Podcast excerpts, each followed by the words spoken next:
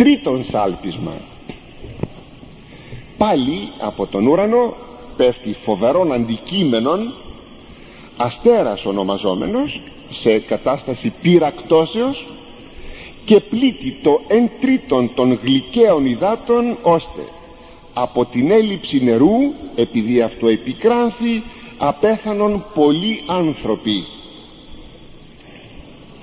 Πιθανότατα όπως και η προηγουμένη πληγή δεν έχει αλληγορικόν χαρακτήρα αλλά ρεαλιστικόν όπως μία μόλυνση του περιβάλλοντος πολύ δυνατή σήμερα ένας χημικός πόλεμος μία ραδιενεργός έκρηξης κλπ.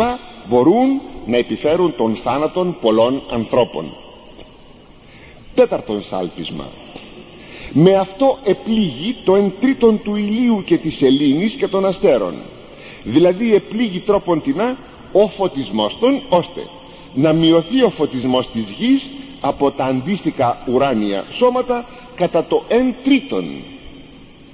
Πρόκειται περί αλλοιώσεων μετεωρολογικών και αντιστοιχεί με την ανάτην πληγή του Φαραώ. Έως αυτή την πληγή έχουμε βλάβη του περιβάλλοντος του ανθρώπου οι επόμενες τρεις πληγές αποτείνονται εις την βλάβη του ιδίου του ανθρώπου.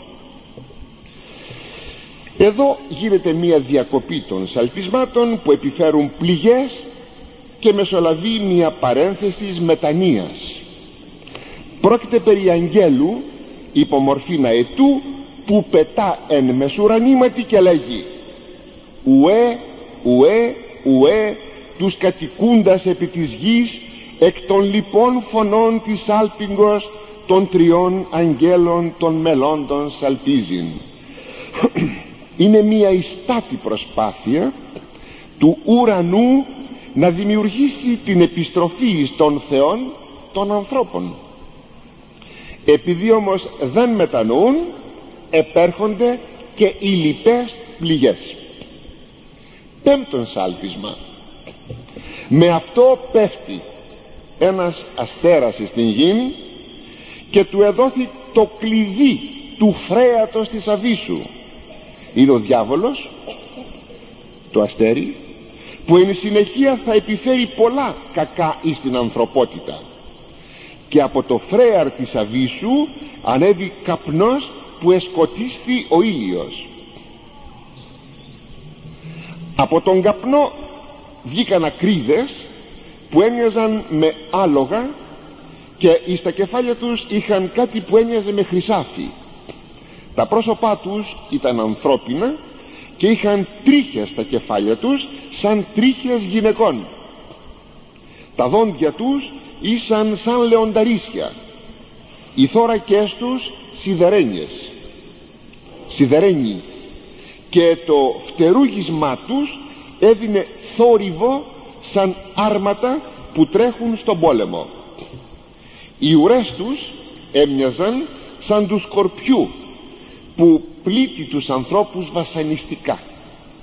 Βασιλέας των είναι ο Απολίων τι σημαίνουν όλα αυτά; Από την περιγραφή που μας κάνει εδώ ο Ιερός Ευαγγελιστής δεν μοιάζουν να είναι βιολογικά όντα.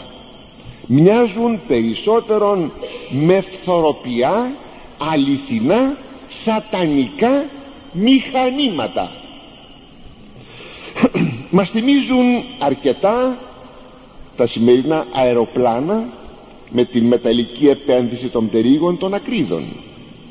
Το όνομα Απολίων σημαίνει αυτός που καταστρέφει εντελώς και απόλων. Η όλη πληγή ίσως να υπονοεί πολύ καταστρεπτικούς πολέμους. Οι άνθρωποι εκ των αποτελεσμάτων αυτών θα επιζητούν τον θάνατον αλλά δεν θα τον ευρίσκουν. Πιθανώς πρόκειται περί ασθενειών εκ της ραδιενεργίας με φοβερά αποτελέσματα ή και ψυχικές ακόμη αρρώστιες εκ της τρομακτικότητος τέτοιων γεγονότων όπως είναι ένας πυρηνικός πόλεμος. Η πέμπτη πληγή ίσως είναι μια εικόνα συγχρόνου και αναμενωμένης πραγματικότητος. Έκτον σάλπισμα ευρισκόμενοι στο ένα των κεφάλαιων. Λύονται τέσσερις άγγελοι που ήσαν δεμένοι στον ποταμόν Εφράτην και προκαλείται φοβερά πολεμική σύραξης. Είναι πονηροί αυτοί οι άγγελοι δηλαδή δαίμονες που προκαλούν αυτήν την σύραξη.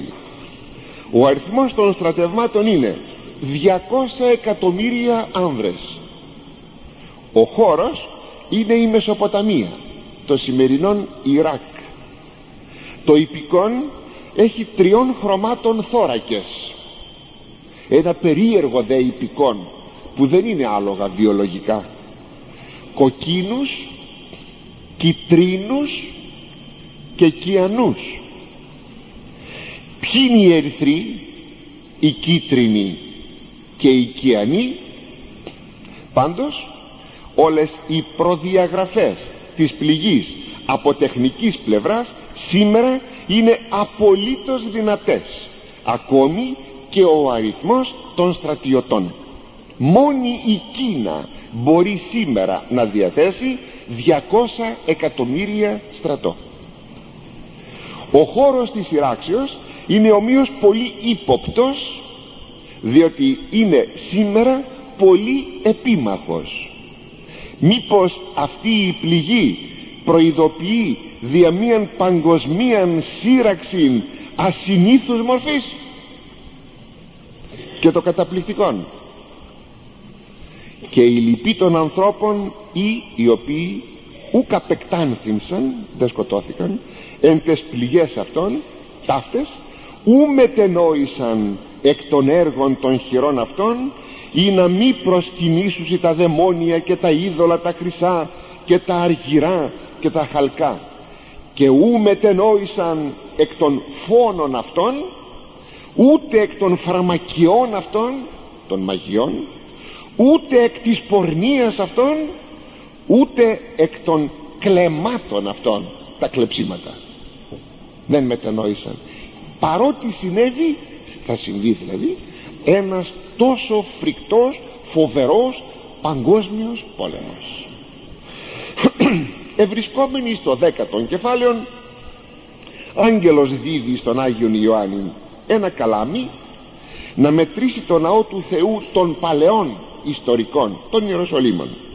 Και το πρώτο ναού θυσιαστήριων και τους ευρισκομένους εκεί προσκυνητάς παίρνει όμως την εντολή να μην μετρήσει την αυλή του ναού διότι παρεχωρήθη αυτή όπως και η πόλη στα έθνη που θα την καταπατήσουν 42 μήνες.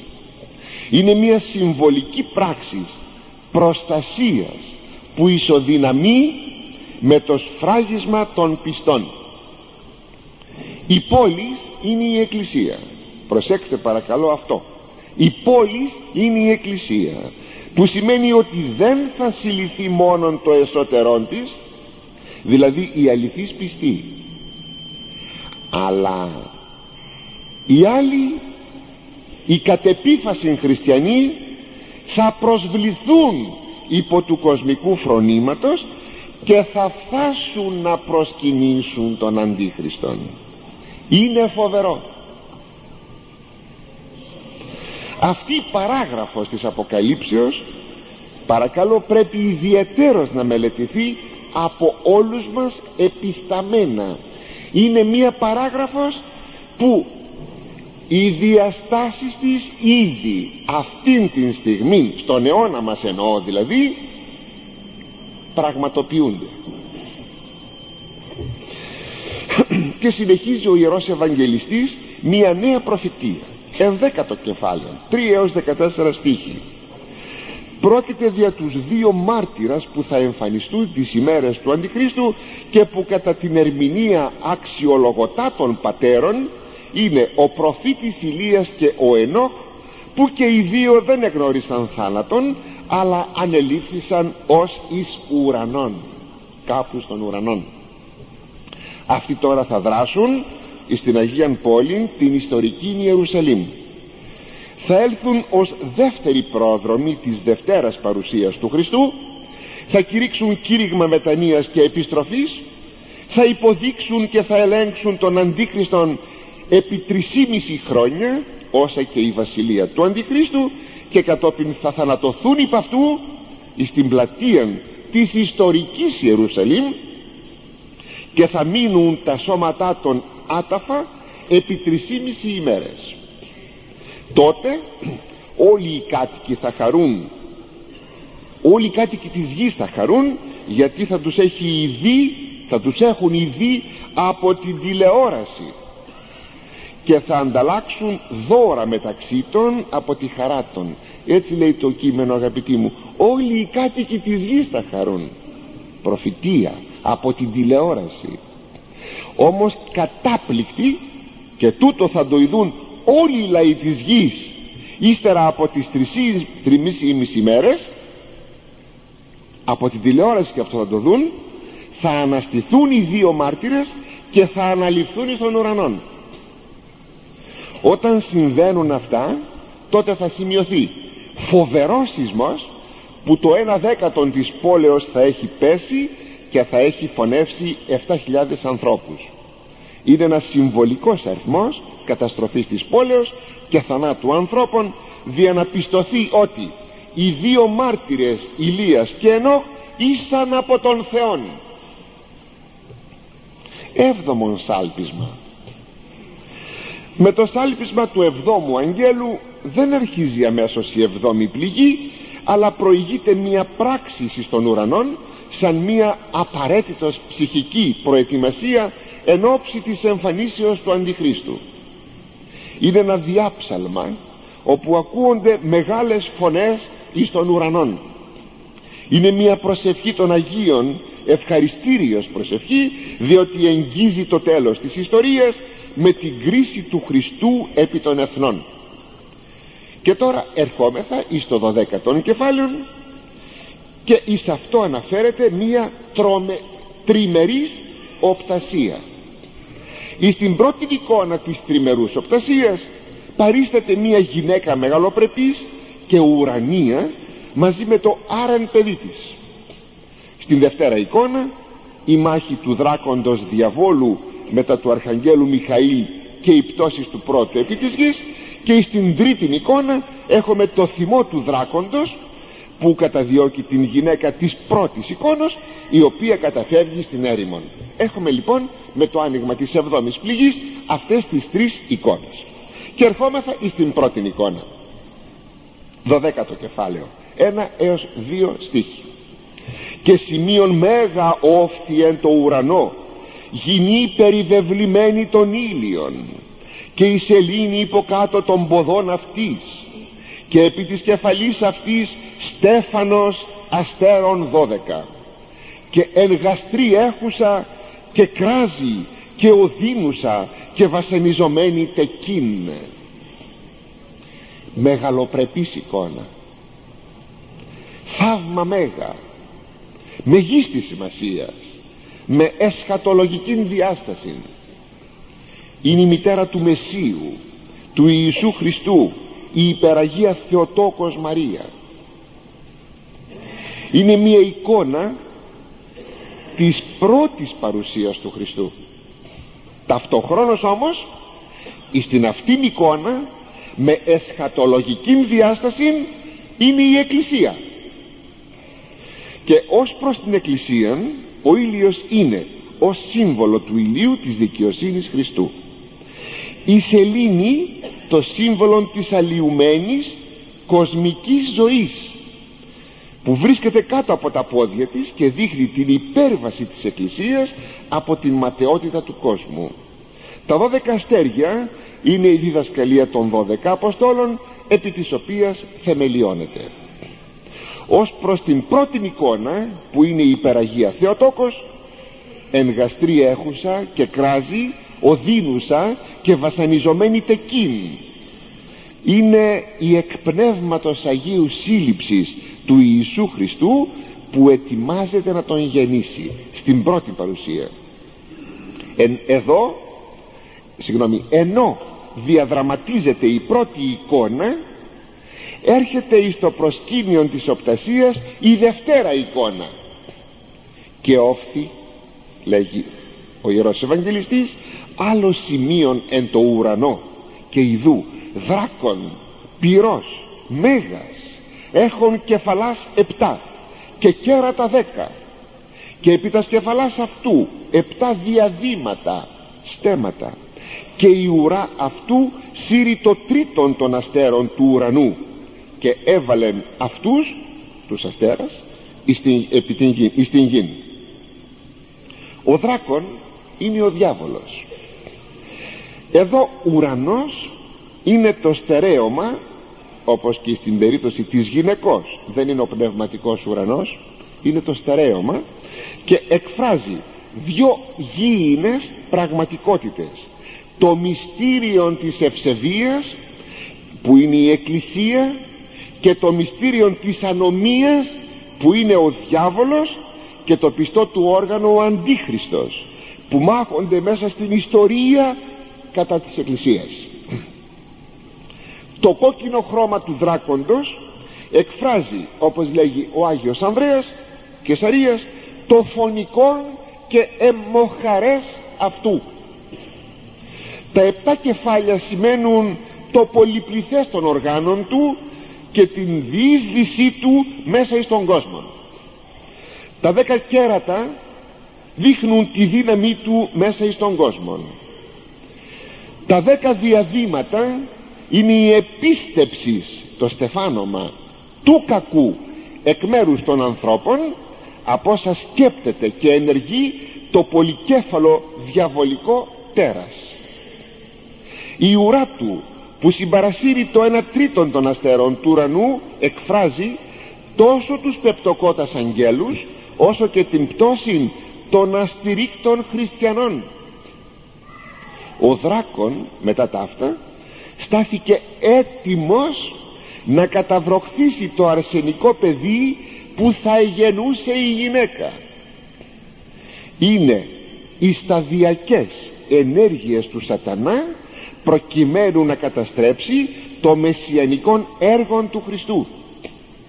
Και όταν η γυναίκα γεννά τον άρενα τότε εκείνος ο άρεν ηρπάγει στον ουρανόν που δείχνει ότι αναλυφθείς ο Χριστός μετά την Αναστασή του εις τον ουρανόν δεν άφησε πλέον δυνατότητες εις τον διάβολον δια να τον καταστρέψει. Όμως ο διάβολος δεν παρετείται.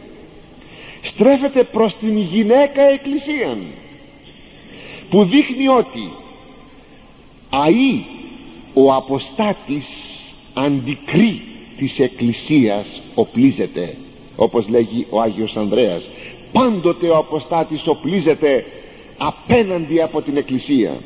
Τους αναγενωμένους κατά καιρόν εξ αυτής οικείον βρώμα ποιήστε ορεγόμενος. Και όλοι εκείνοι που αναγεννώνται από την εκκλησία μέσα στους αιώνες επιθυμεί να τους καταπιεί. Και η γυναίκα εκκλησία καταφεύγει στην έρημον όπου εκεί της ετοιμάστηκε τόπος από το Θεό να παραμείνει όσο χρόνο το πιστόν όργανο του διαβόλου ο Αντίχριστος δηλαδή 3,5 χρόνια θα βασιλεύει επί της γης.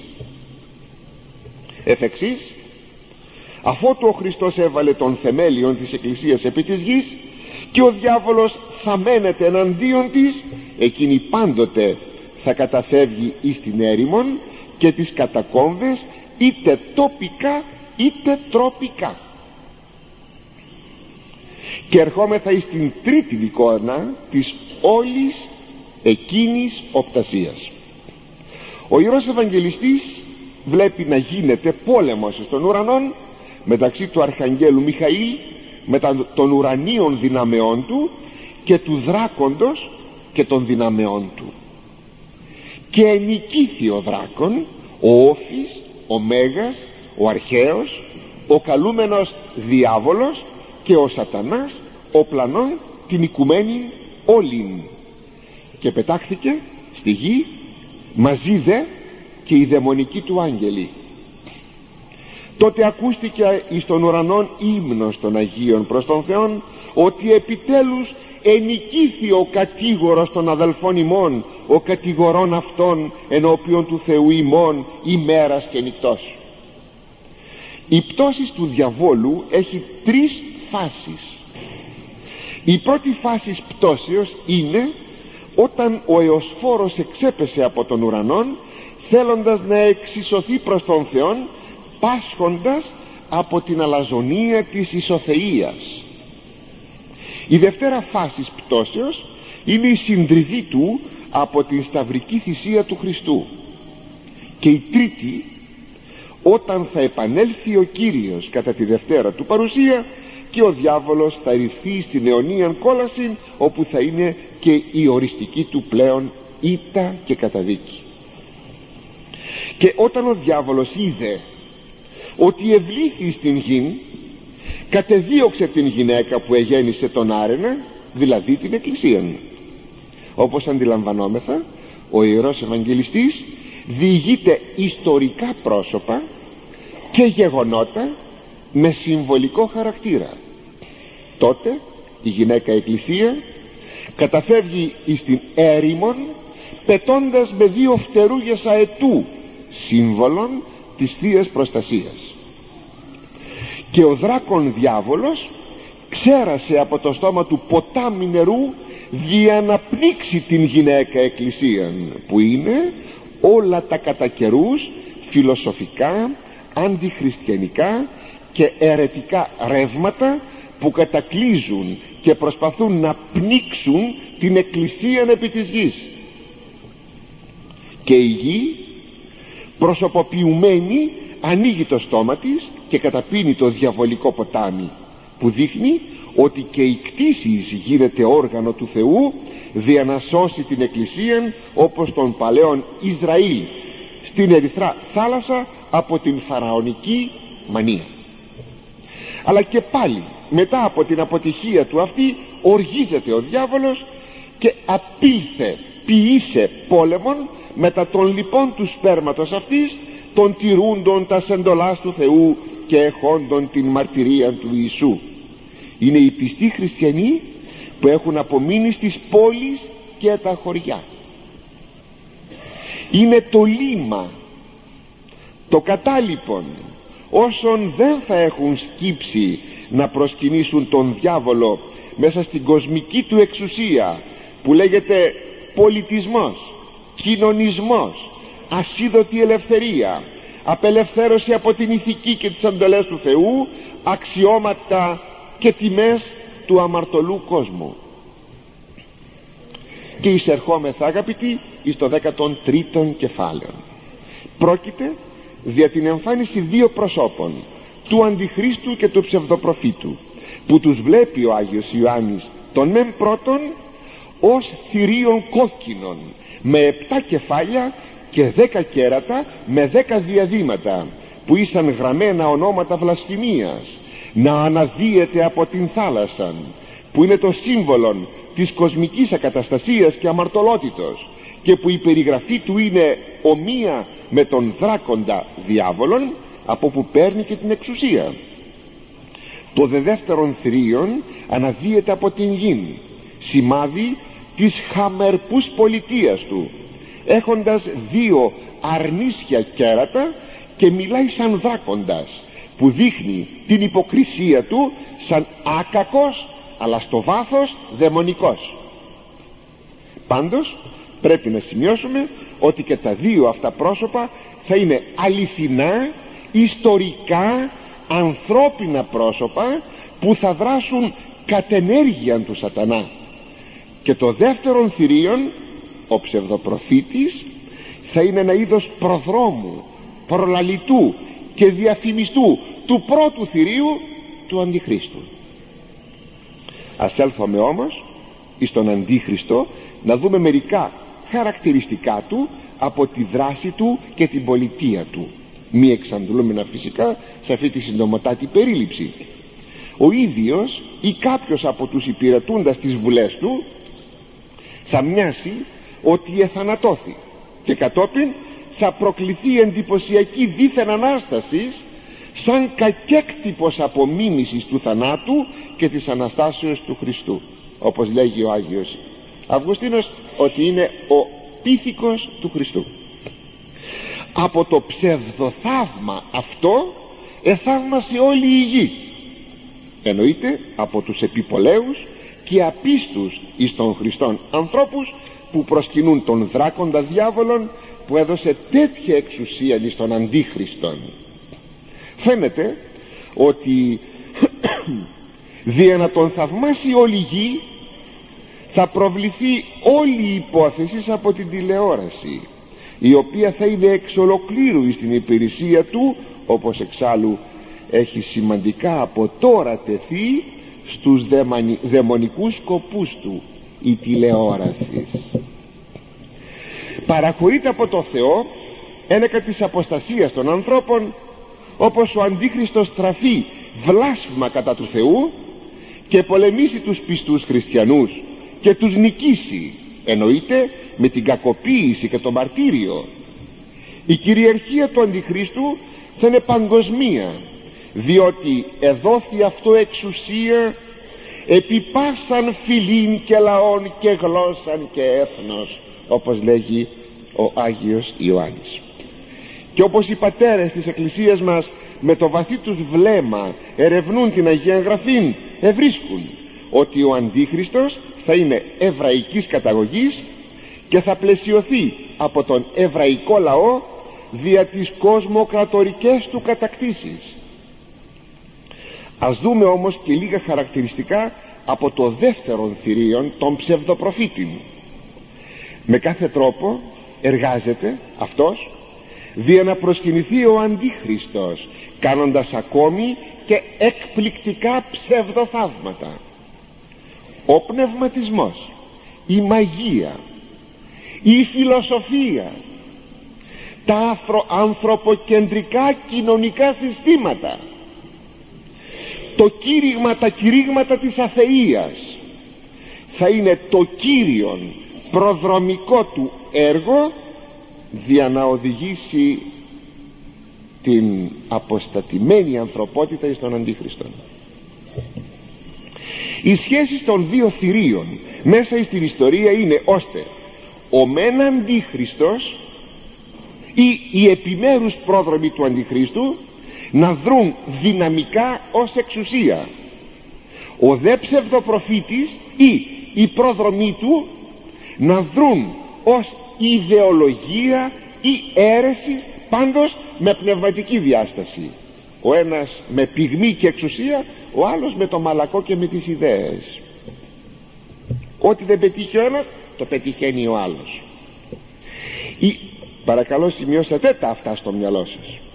Η δράση του Αντιχρίστου ξεκινά ευθύς μετά την έξοδο των πρωτοπλάστων από τον παράδεισο που ο διάβολος ήκουσε το μήνυμα της σωτηρίας και δρά αντισωτηριακά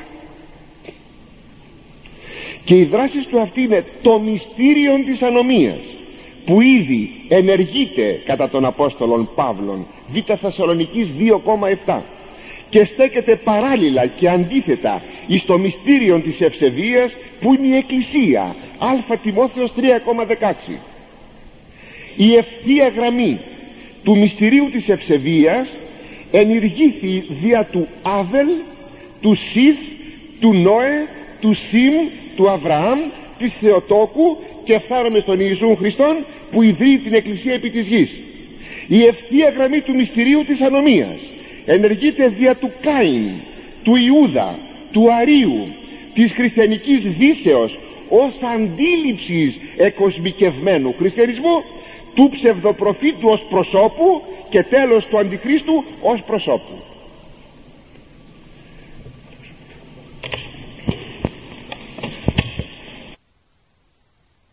Χριστός. Δεν θα έλθει ο Χριστός.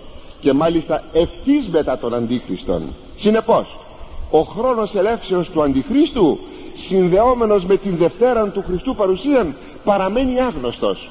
Εν τούτης, ο Κύριος μας έδωσε πολλά σημάδια δια τη Δευτέρα του έλευση όπως χαρακτηριστικά το παράδειγμα του Νόε όπου η κατασκευή της Κιβωτού δεν μπορούσε να παραταθεί πέραν κάποιων λογικών χρονικών ορίων όπως τα 120 χρόνια κατασκευής της και της τυχόν μετανοίας της γενεάς εκείνης ενώ ο χρόνος του κατακλυσμού παρέμενε άγνωστος. Έτσι και τότε λέγει ο Κύριος κάπου γύρω εκεί χρονικά σε εκείνα τα σημάδια. Και αυτά είναι πολλά που μας είπε ο Χριστός. Θα έλθει ο Χριστός και προ αυτού παντίχριστος η εποχή μας άρχισε να δείχνει κάποια προαγγελθέντα από τον Κύριον σημάδια του τέλους. Πρέπει ακόμη να σημειώσουμε ότι ο ψευδοπροφήτης θα ενεργήσει ώστε δια της απειλής οικονομικού αποκλεισμού να επιβάλλει χάραγμα σφραγίδα εις το μέτωπον ή το δεξί χέρι όσοι θα αποδεχθούν τον Αντίχριστον.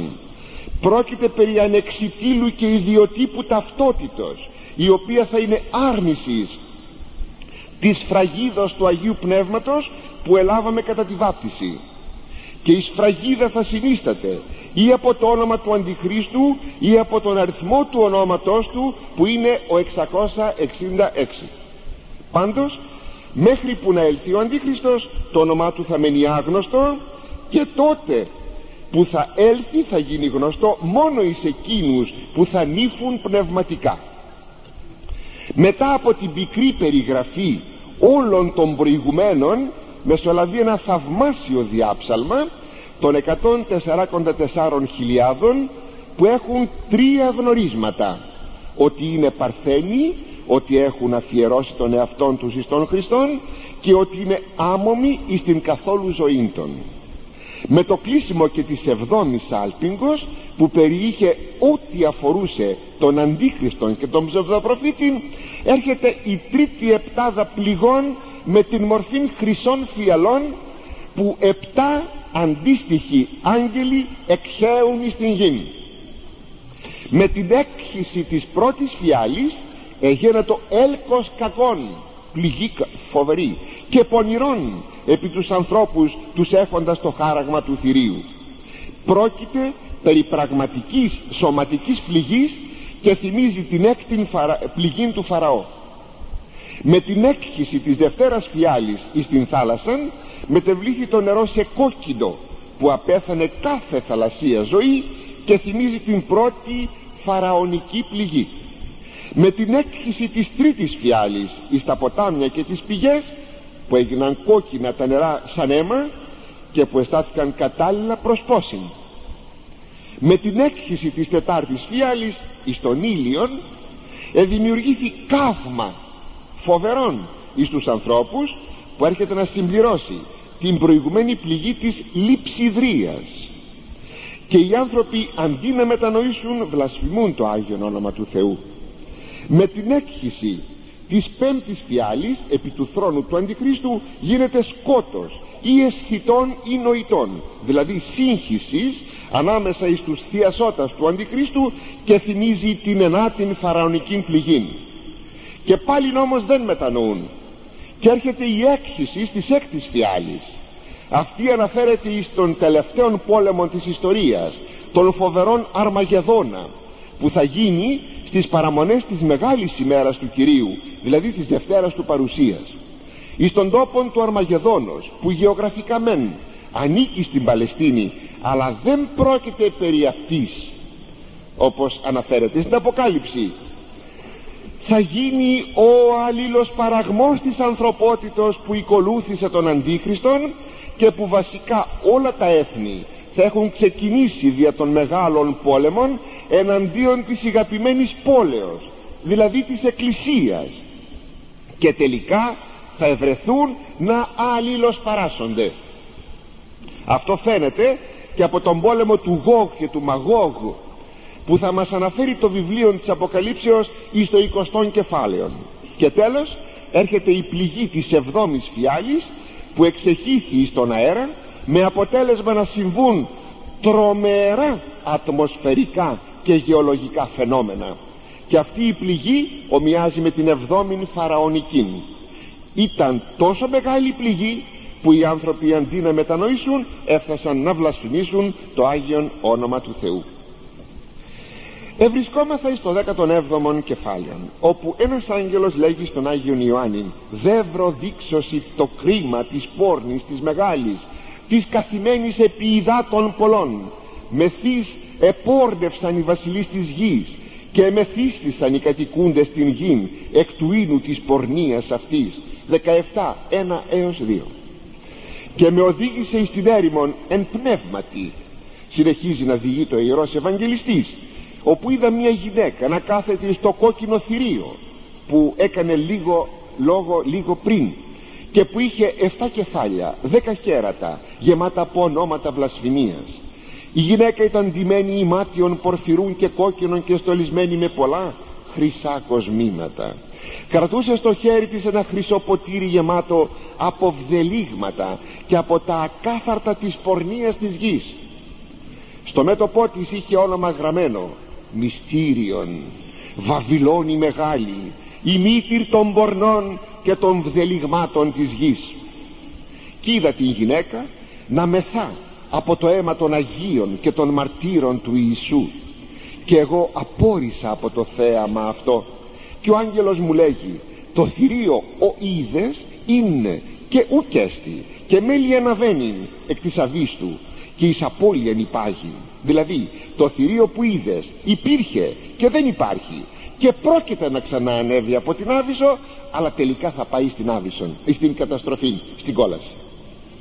Ήδη ο Ιερός Ευαγγελιστής χρησιμοποιεί το όνομα Βαβυλών αλλά τότε η Βαβυλών αγαπητοί μου δεν υπήρχε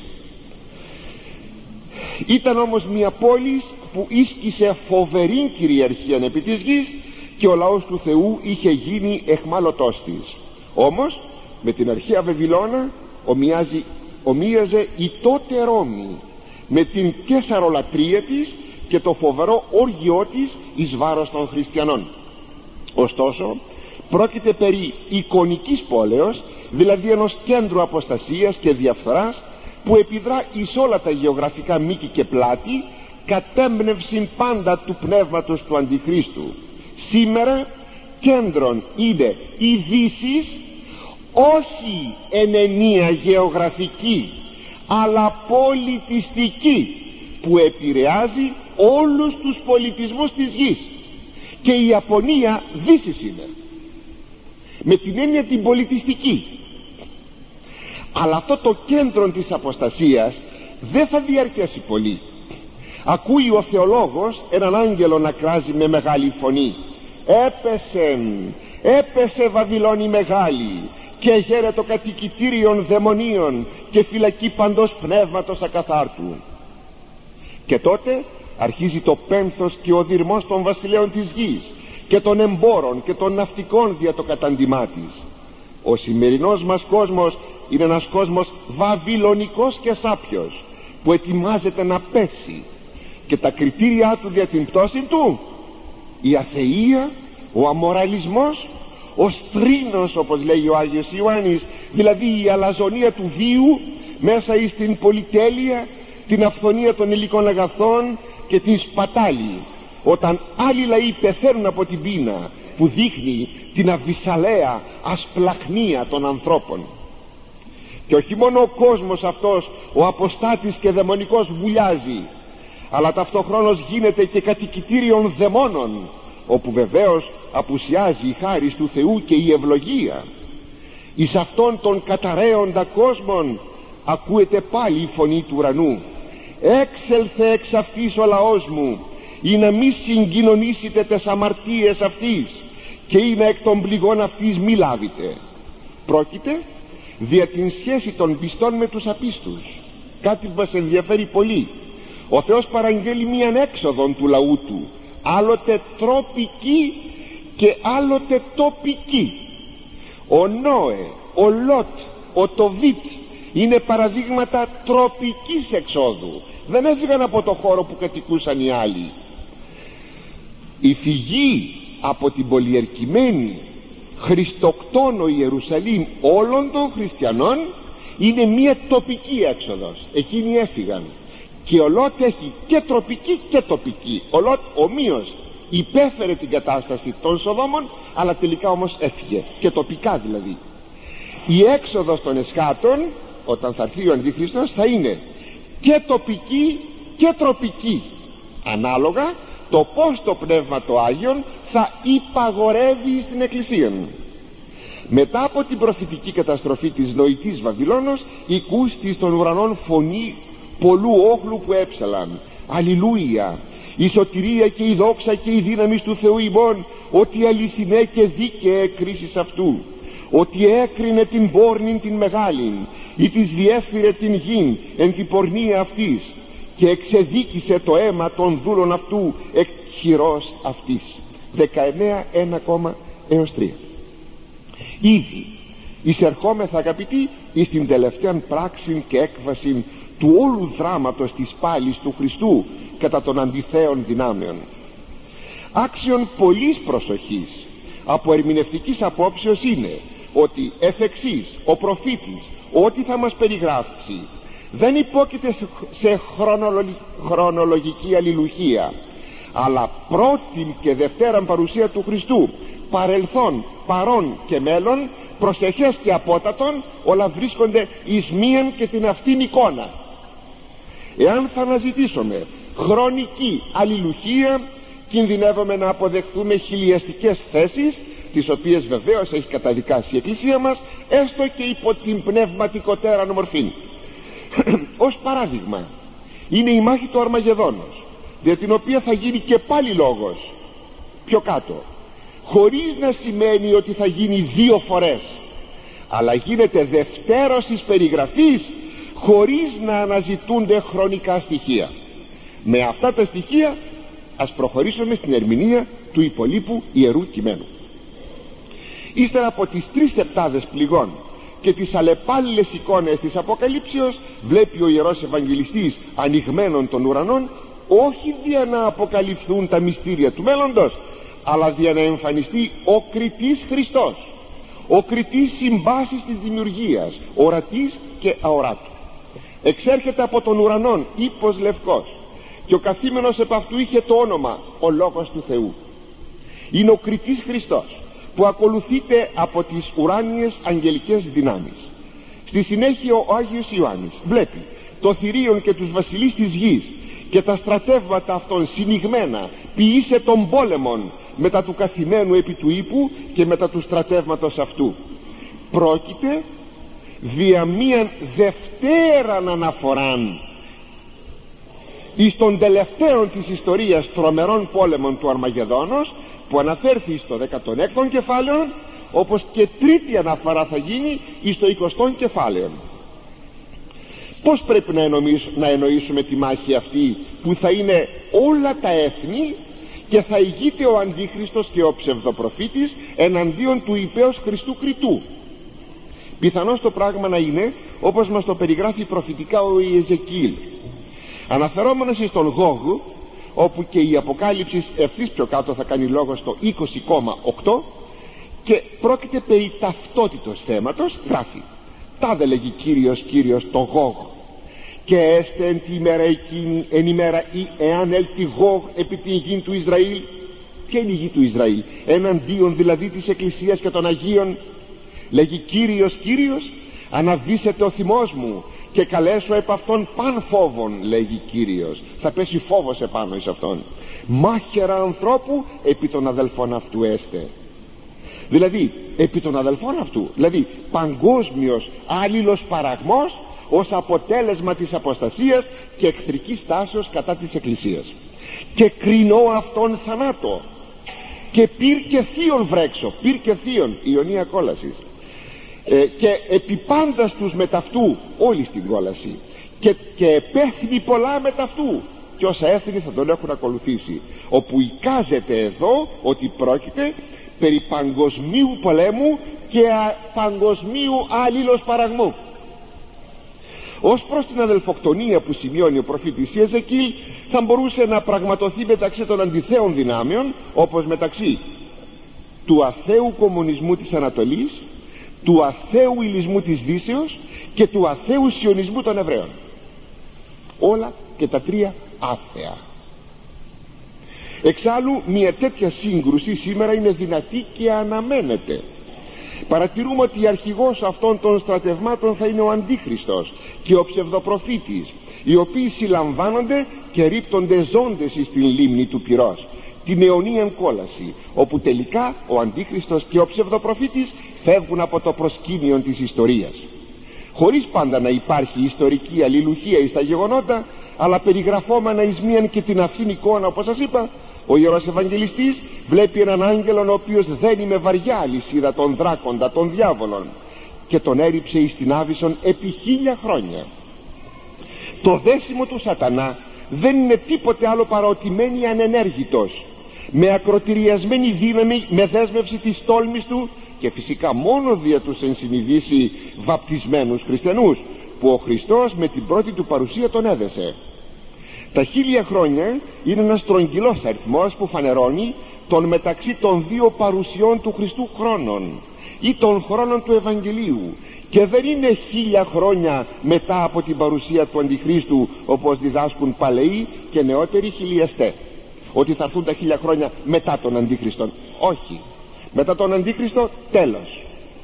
Μετά από την μακράν περίοδο του Ευαγγελίου και λίγο πριν από τη Δευτέρα του Χριστού παρουσία όταν οι χριστιανοί θα έχουν αρχίσει να κοσμικοποιούνται τότε θα λυθεί ο σατανάς για λίγο οπότε θα έλθει η μεγάλη αποστασία κατά την διάρκεια της οποίας θα δράσει ο Αντίχριστος και ο ψευδοπροφήτης και ευθύς μετά η κρίση και το τέλος της ιστορίας. Όλα αυτά συνοψίζονται εις των λόγων του Αγγέλου. Το θηρίον ο είδες είναι και ουκέστη και μέλη αναβαίνουν εκ της αβίσου και εις απώλειαν υπάγειν. Το είναι δηλαδή ήτο σημαίνει των πρόχριστού χρόνων που δρούσε ο διάβολος με τη διδολολατρία το ουκέστη δηλαδή δεν υπάρχει είναι ο χρόνος του Ευαγγελίου ο χρόνος των δύο του Χριστού παρουσιών ή ο χρόνος των χιλίων ετών. Και το μέλι αναβαίνει δηλαδή πρόκειται να ανέλθει εκ της αβίσου είναι το λύσιμο του διαβόλου και είναι ο χρόνος του Αντιχρίστου δηλαδή τα τρισήμιση χρόνια. Το δε εις απώλειαν υπάρχει δηλαδή ότι μετά από όλα αυτά ο διάβολος πηγαίνει στην απώλεια την αιωνία και οριστική πλέον κόλαση. Μετά από όλα αυτά που σημαδεύουν το τέλος της ιστορίας ο Άγιος Ιωάννης βλέπει στον ουρανό θρόνων μέγαν λευκών και των καθήμενων επ' αυτού ου από προσώπου έφυγε η γη και ο ουρανός και τόπος ούχε βρέθη αυτής. Είναι ο θρόνος του Χριστού Χρητού εμφανής πλέον ενώπιον όλων των λογικών κτισμάτων ορατών και αοράτων και που ευρίσκεται μεταξύ ουρανού και γης. Είναι αυτό που γράφει ο Απόστολος Παύλος ότι αυτός ο Κύριος καταβήσεται από ουρανού. Ή αυτό που γράφει που λέγει ο ίδιος ο Κύριος όταν έλθει ο Υιός του ανθρώπου εν τη δόξη αυτού και πάντες οι Άγιοι Άγγελοι μετά αυτού τότε καθίσε επί θρόνου δόξης αυτού και συναχθήσετε έμπροσθεν αυτού πάντα τα έθνη εν συνεχεία με λιτές αλλά πολύ ζωηρές γραμμές ο Άγιος Ιωάννης περιγράφει την Ανάσταση των νεκρών μικρών και μεγάλων και κατά την ηλικία και κατά τα αξιώματα και καθιονδήποτε τρόπων φυσικών ιδίων αποθανόντων να δίδουν λόγων των πεπραγμένων των ενώπιων του Χριστού Κριτού και με βάση τα ανοιγμένα βιβλία των πράξεών των που είναι η μνήμη του Θεού. Ενώ αυτά θα συμβαίνουν και εις χρόνων μηδέν ο ουρανός και η γη δηλαδή ολόκληρο το κτιστόν σύμπαν κτιστόν ορατών σύμπαν θα περνά από τη φθορά εις την αυθαρσία και την αλλαγή της μορφής εις νέαν μορφή και γράφει ο θεολόγος και είδων ουρανών κενών και γην κενήν. Ο γαρ πρώτος ουρανός και η πρώτη γη απήλθον και η θάλασσα ουκέστην έτη 21,1 το τέλος του ορατού κτιστού κόσμου είναι πράγματι καταπληκτικό τίποτα δεν θα εξαφανιστεί από την ουσία του. Όλα θα έχουν αλλάξει στη μορφή του. Τα πάντα θα έχουν περάσει από τη φθορά δηλαδή τη μεταβολή στην αυθαρσία τα πάντα θα δεχθούν τη δόξα του Θεού και όλα θα έχουν γίνει ο χώρος της καινής Ιερουσαλήμ της Βασιλείας του Θεού. Γράφει ο Άγιος Ειρηναίος στην, ε, στο έλεγχο ψευδομνήμου γνώσεως το απόσπασμα 96 ούγαρη υπόστασης ουδέ η ουσία της κτήσεως εξαφανίζεται. Δηλαδή δεν εξαφανίζεται η δομή και η ουσία της ύλης. αληθής γαρ και βέβαιος ο συστηθάμενος αυτήν. Αλλά το σχήμα παράγει του κόσμου τούτου. Του τέστην ενής παράβασης γέγονεν ότι επαλαιώθη ο άνθρωπος εν αυτής. Και δια τούτο το σχήμα τούτο πρόσκαιρον εγένετο προειδότος τα πάντα του Θεού. Παρελθόντος δε του σχήματος τούτου έστε ο ουρανός κενός και η γη κενή εν συνεχεία βλέπει ο Άγιος Ιωάννης να κατέρχεται από τον ουρανό μέσα εις τον καινούργιο κτιστό κόσμο η πόλη Ιερουσαλήμ. Όχι η ιστορική και η παλαιά αλλά η καινούργια, η δοξασμένη. Πλέον βασιλεία του Θεού που εικονίζεται ως πόλης διότι ανάμεσα εις τους ανθρώπους και τους αγγέλους θα κατοικεί ο Άγιος Τριεδικός Θεός. Και ακούστηκε φωνή από τον ουρανό. Ιδού η σκηνή του Θεού μετά των ανθρώπων και σκηνώσει με ταυτόν. Και αυτοί λαός αυτού έσονται και αυτός ο Θεός με ταυτόν έστε. Εις αυτή την καινούργια πόλη δηλαδή τη Βασιλεία του Θεού δεν θα υπάρχει πλέον το δάκρυ, το πένθος, η κραυγή, ο πόνος και ο θάνατος. Διότι το πρώτον σχήμα, η πεπτοκία κατάστασης οριστικά έχουν παρέλθει. Και ο καθήμενος επί του θρόνου Ιησούς Χριστός είπε «Ιδού και να ποιώ πάντα» 21,5 μερίδα εις την Βασιλεία του Θεού θα έχουν οι νικητές του κόσμου και των παθών. Όσοι στάθηκαν δειλοί στην πίστη και οι, και οι άπιστοι και οι διεστραμμένοι και οι φωνείς και οι ανήθικοι και οι μάγοι και οι δολολάτρε και όλοι όσοι έζησαν την ψεύτικη και ματέα ζωή αυτόν όλων η μερίδα θα είναι η λίμνη που καίει αιώνια με φωτιά και θιάπη δηλαδή η αιωνία κόλασης που είναι ο δεύτερος θάνατος ο αιώνιος των, των υπάρξεων χωρισμός από το Θεό.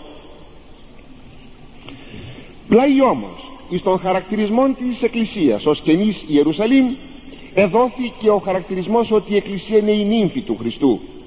Και βλέπει τώρα ο Ιερός Συγγραφεύς έναν άγγελο που του λέγει έλα να σου δείξω την νύμφη τη γυναίκα του αρνίου και τον οδηγεί εκστατικά σε όρος πολύ υψηλών και εκεί του δείχνει την εκκλησία ως Αγίαν πόλη Ιερουσαλήμ που είχε τη δόξα του Θεού.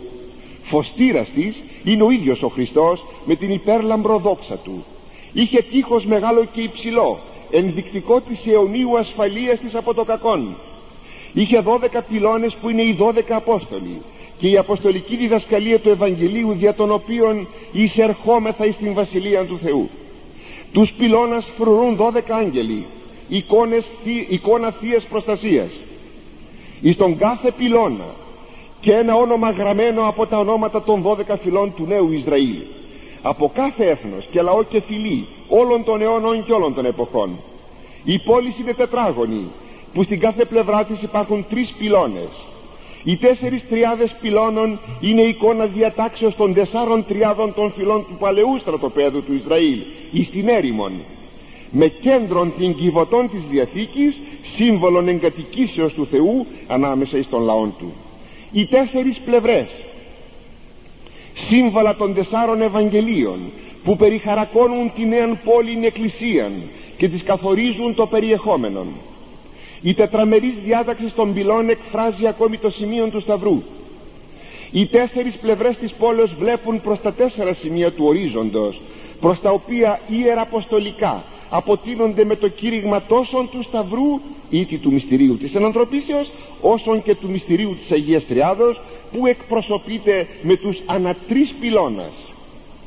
Το κήρυγμα ως κήρυγμα της Ορθοδοξίας είναι ομοιόμορφον διότι και οι τέσσερις πλευρές έχουν εκάστη ανατρεις πυλώνας που είναι το δόγμα της Αγίας Τριάδος. Εις την τετραμερή διάταξη της πόλεως ευρίσκονται οι τέσσερις ιδιότητες της Εκκλησίας ως μιας Αγίας, Καθολικής και Αποστολικής. Οι θεμέλοι του τείχους είναι δώδεκα. Η θεμελιώδη διδασκαλία των δώδεκα Αποστόλων. Το μέτρημα της πόλεως ευρέθη τετράγωνον σχήμα. Δείγμα της απολύτου τελειότητος της Βασιλείας του Θεού. Η ενδόμησης του, τείχου αποτελεί, του τείχους αποτελείται από δώδεκα πολιτήμους λίθους και η πόλη από καθαρό χρυσάφι δείγμα της καθαρότητας και της πολυτελείας των κατοίκων της ναός δεν υπήρχε εις αυτήν διότι ο ίδιος ο Κύριος είναι ο ναός της. Ανάγκη ηλιακού φωτός δεν υπάρχει διότι η Θεία Δόξα την φωτίζει. Εκεί τίποτε το ακάθαρτον δεν μπορεί να εισχωρήσει. Εκεί μέσα κυλά τα κρυστάλλινα νερά του το ποτάμι της ζωής που εκπηγάζει από τον θρόνο του Θεού και του αρνίου που θυμίζει τον ποταμό του παλαιού παραδείσου που έχασαν οι πρωτόπλαστοι. Ο μυστικός αυτός ποταμός είναι το Πνεύμα το Άγιον που εκπορεύεται εκ του Πατρός και αποστέλλεται υπό του Ιού ο ποταμός αυτός είναι ακόμη η αιώνια ζωή και το Άγιον βάπτισμα που αναγεννά τον άνθρωπον. Εις το μέσον της πλατείας και εντεύθεν και εκείθεν του ποταμού δάνδρων ζωής που αποδίδει αιωνίους καρπούς που είναι ο Χριστός και που ιστορικός παλαιός τύπος ήταν των δένδρων της ζωής εις το μέσον του παλαιού παραδείσου.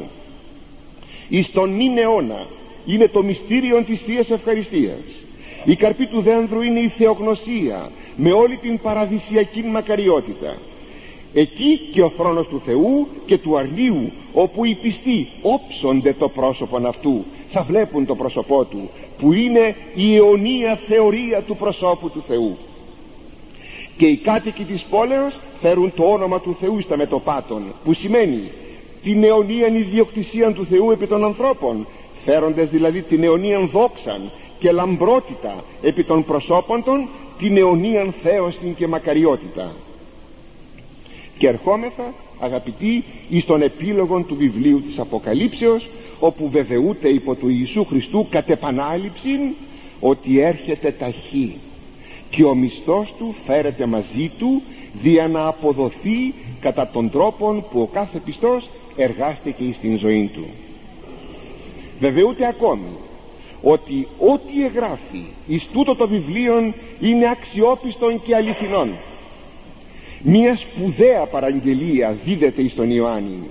Μη σφραγίσεις τους λόγους της προφητείας του βιβλίου τούτου. Ο καιρός γάρ εγγύσεστην τούτο σημαίνει ότι πρέπει να μελετούμε τούτο το βιβλίο με τα μεγίστης προσοχής και εσχατολογικής προσδοκίας διότι ο καιρός της εκβάσεως όσων εγγράφησαν είναι κοντινός. Και τελειώνει το όλο βιβλίο της Αποκαλύψεως με τον αιώνιον διάλογον Χριστού και Εκκλησίας που ενισχύει το Πνεύμα το Άγιον. Εγώ το Α και το Ω ο πρώτος και ο έσχατος αρχή και τέλος. Εγώ Ιησούς έπεμψα των αγγελών μου μαρτυρήσε ημίν πάντα ταύτα επί τες εκκλησίες εγώ είμαι η ρίζα και το γένος Δαβίδ ο αστήρ ο λαμπρός ο πρωινός. Και το πνεύμα και η νύμφη λέγουσιν έρχου. Και ο ακούων υπάτο έρχου. Και ο διψών ερχέστο. Και ο θέλων λαβέτο είδωρ ζωής δωρεάν. Λέγει ο μαρτυρών ταύτα ναι έρχομαι ταχύ αμήν ναι έρχου Κύριε Ιησού. Η χάρις του Κυρίου Ιησού Χριστού με τα πάντων των Αγίων. Αμήν